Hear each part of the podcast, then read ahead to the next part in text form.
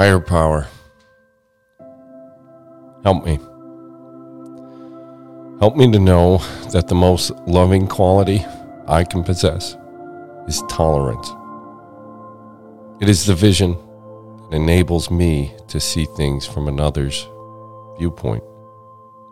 It is the generosity of spirit that concedes to others the right to their own opinions and ideas.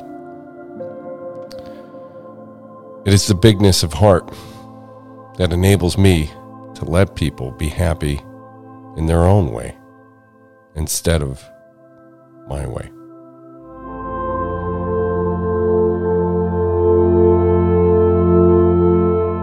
Thanks for starting your day with hammock readings, and we look forward to seeing you again tomorrow.